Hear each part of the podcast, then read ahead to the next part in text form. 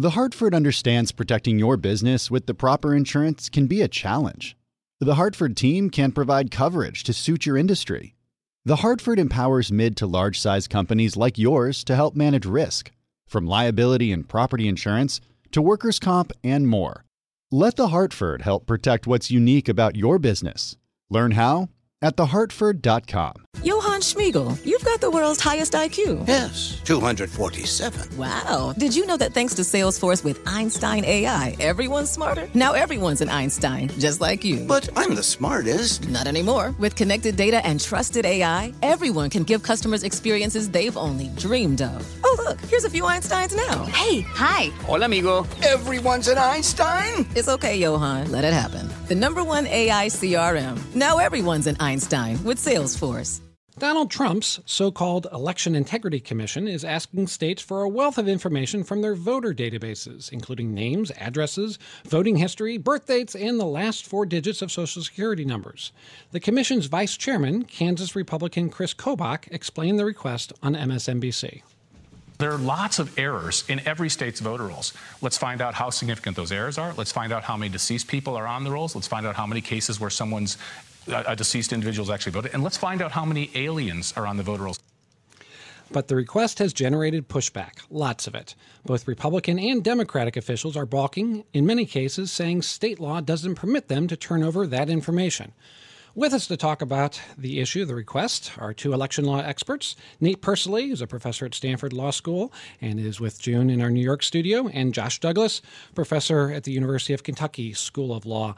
Welcome to you both. Um, Nate, let's start with what you just heard Chris Kobach say there and, and the goal he says he's trying to accomplish. Is there any problem with the goal of trying to gather information from the states about their databases? Well, for the most part, we have a very decentralized electoral system in the U.S. We not only decentralize down to the state level, but we decentralize further down to the local level. And so a national database of voters does not exist. So what the Kobach Pence Commission is trying to do is unprecedented.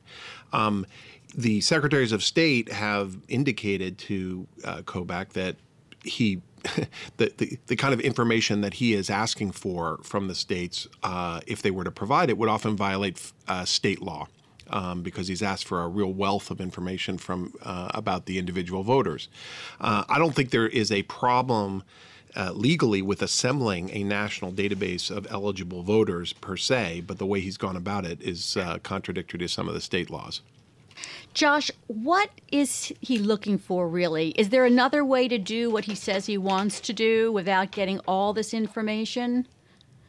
Well, it's not clear what he really wants to do, um, and that's the problem. And I say it's not clear because uh, although he claims to be seeking evidence of uh, duplicate registrations or, or people mo- voting illegally, um, what he's uh, asking for is not the way to do that. Um, and so I think what a lot of people are concerned about is that uh, he's going to, if he were to obtain this information, he would learn what we already know, which is that the voter registration rolls uh, can be bloated for uh, for normal reasons, like people die, people move, um, and that's not evidence of voter fraud. I think the concern is that he's going to say, "Well, look, we have these bloated registration rolls. There's voter fraud here, and that's going to support uh, ever more restrictive voter uh, voting laws, and and that's what the, the, I think one of the big problems is. Well, um, Nate, it, I mean, if what he ends up finding is just we have a whole lot of duplicate registrations, as Josh said, something that uh, you election law experts have known for a long time, uh, but that there is not a whole lot of evidence of you know actual fraud, people actually showing up and saying, "I want to vote for this dead person." Um, wouldn't that be a good thing? Well, I think it. You know, if you took yourself out of the politics of the situation and you said, well, what, should the United States have a list of eligible voters out there? I don't think that's an inherently bad thing. The problem is that. Th- this is not about creating a national list of voters. It's about trying to suss out uh, voter fraud and duplicate voting and the like. And if you look at the request, and those of us in the business of dealing with these voter lists know that there, uh, there are all kinds of reasons that you have these errors, but more importantly, that when you match up the types of voter lists that Chris Kobach is trying to seek with the national databases dealing with Social Security or postal addresses or uh, the ones held by the immigration services, that you're going to have a huge amount of errors. And so you will end up finding out that or, or suspecting that there's all of these illegal voters who are voting when in reality you've made a lot of mistakes in the matching process.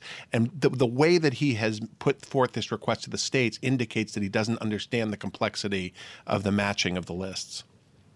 Josh, just about 30 seconds, but we can pick up uh, pick up on this. Based on, on what's happened, um, how much information is Kobach actually going to end up with from the states? Well, so far it sounds like not a lot. I think we're up to 44 states that have said they're not going to comply, uh, at least in part. Uh, six states have not said what they're going to do next. Um, and so this has been a real uh, debacle already from the start. The very first thing this commission has done uh, has really backfired. We're talking about Donald Trump's election commission and its letters requesting voter data from the states. Chris Kobach, the man who signed the letters, said the commission is seeking only public information. This is publicly available information. The commission is only requesting what any person on the street in California can walk into a county election office and get. So if social security number is not publicly available, and it is not publicly available in most states, then we aren't requesting it. That was from an interview on MSNBC. Our guests are Nate Persily, who's an election law expert at Stanford University, and jo- Josh Douglas, who is an election law expert at Kentucky University's law school. Josh, one of the complaints about what Chris Kobach is doing is uh, privacy concerns. But if Kobach is just, as he's saying, seeking information that's already public, what's the concern there? Well, for one, I think it's off-putting to be asking for things like social security numbers, uh, military status, detailed voting history. Um, uh, even if that stuff is not public, it's included in the request. Um, but more importantly, it's not the case in every state that someone could just walk into their county clerk's office and uh, and obtain this information. Some states uh, charge a fee for the voter file, um, and as we've discussed earlier, elections in America are really decentralized. So it's not about going to uh, the state and asking for this information. Uh, he even admits in that uh, clip you just played that uh, this is all, a lot of this data is held at the county level, and yet uh, it's being asked for at the state level. So there's a lot of problems with the implementation of this request, uh, not to mention the privacy concerns in the data he's asking for. Nate, so 44 states, that includes, of course, Republican states, have said that they won't comply or they can't comply. Can Kobach do anything besides having Donald Trump trying to tweet them into submission by embarrassing them and saying, what are they trying to hide? So far, this commission doesn't have any extraordinary power to issue subpoenas or to force them to do anything. And actually, as I understand it, he has admitted as much and says that look, we are just asking for the data that they have that's uh, publicly available. Uh, and so I think they're going to have to go back to square one here and figure out um, how they're going to assemble the database that they care about without relying on the sort of uh, good intentions of the states because they've sort of had a bit of an uproar here. Um, at some point, I you know we have to admit that what this is about is look trying to figure out whether the voters who are on the list and people who have voted are uh, some what's you know some subsection of them are illegal voters, the three to five million that President Trump tweeted about it following the election, and that's really what this commission is about: is trying to figure out how many people are illegally on the rolls and may have illegally voted in the last election. Josh, this commission is at least nominally bipartisan. There are, I think, at least have been at least three Democratic members of the commission. Um, one of them, the Maryland Deputy Secretary of State Luis Borunda, uh, just resigned. Uh, can you just, just talk about that? Do we uh, do we know why Mr. Borunda resigned, and is this truly a, a bipartisan uh, commission at this point? Well, I don't think we have any information as to why uh, Borunda resigned.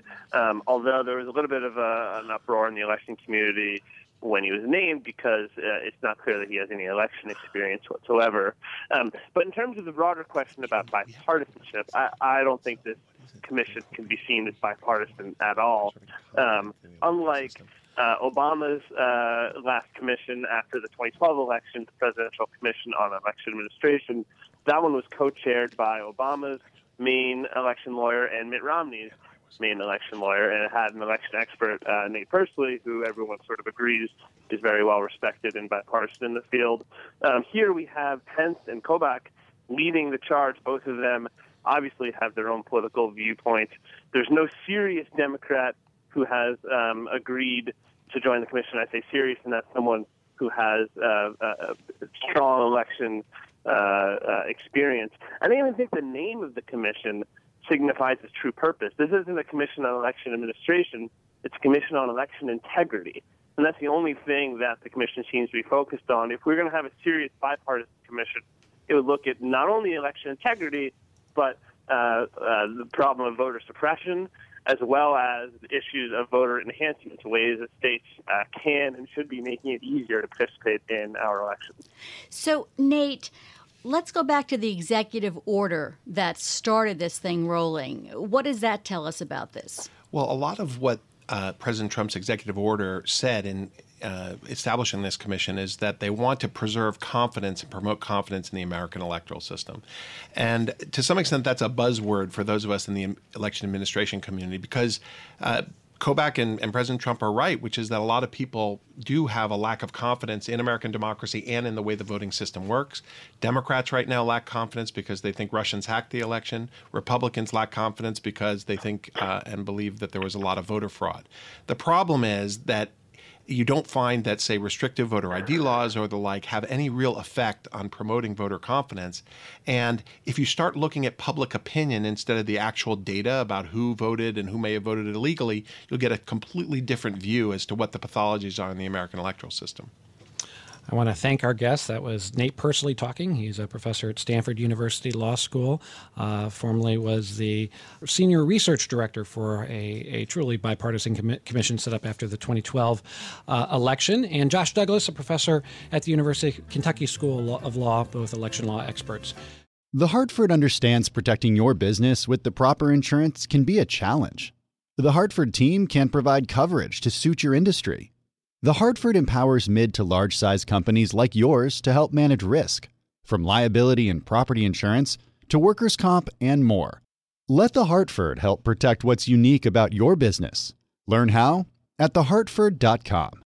Johann Schmiegel, you've got the world's highest IQ. Yes, 247. Wow. Did you know that thanks to Salesforce with Einstein AI, everyone's smarter? Now everyone's an Einstein, just like you. But I'm the smartest. Not anymore. With connected data and trusted AI, everyone can give customers experiences they've only dreamed of. Oh, look, here's a few Einsteins now. Hey, hi. Hola, amigo. Everyone's an Einstein? It's okay, Johann. Let it happen. The number one AI CRM. Now everyone's an Einstein with Salesforce.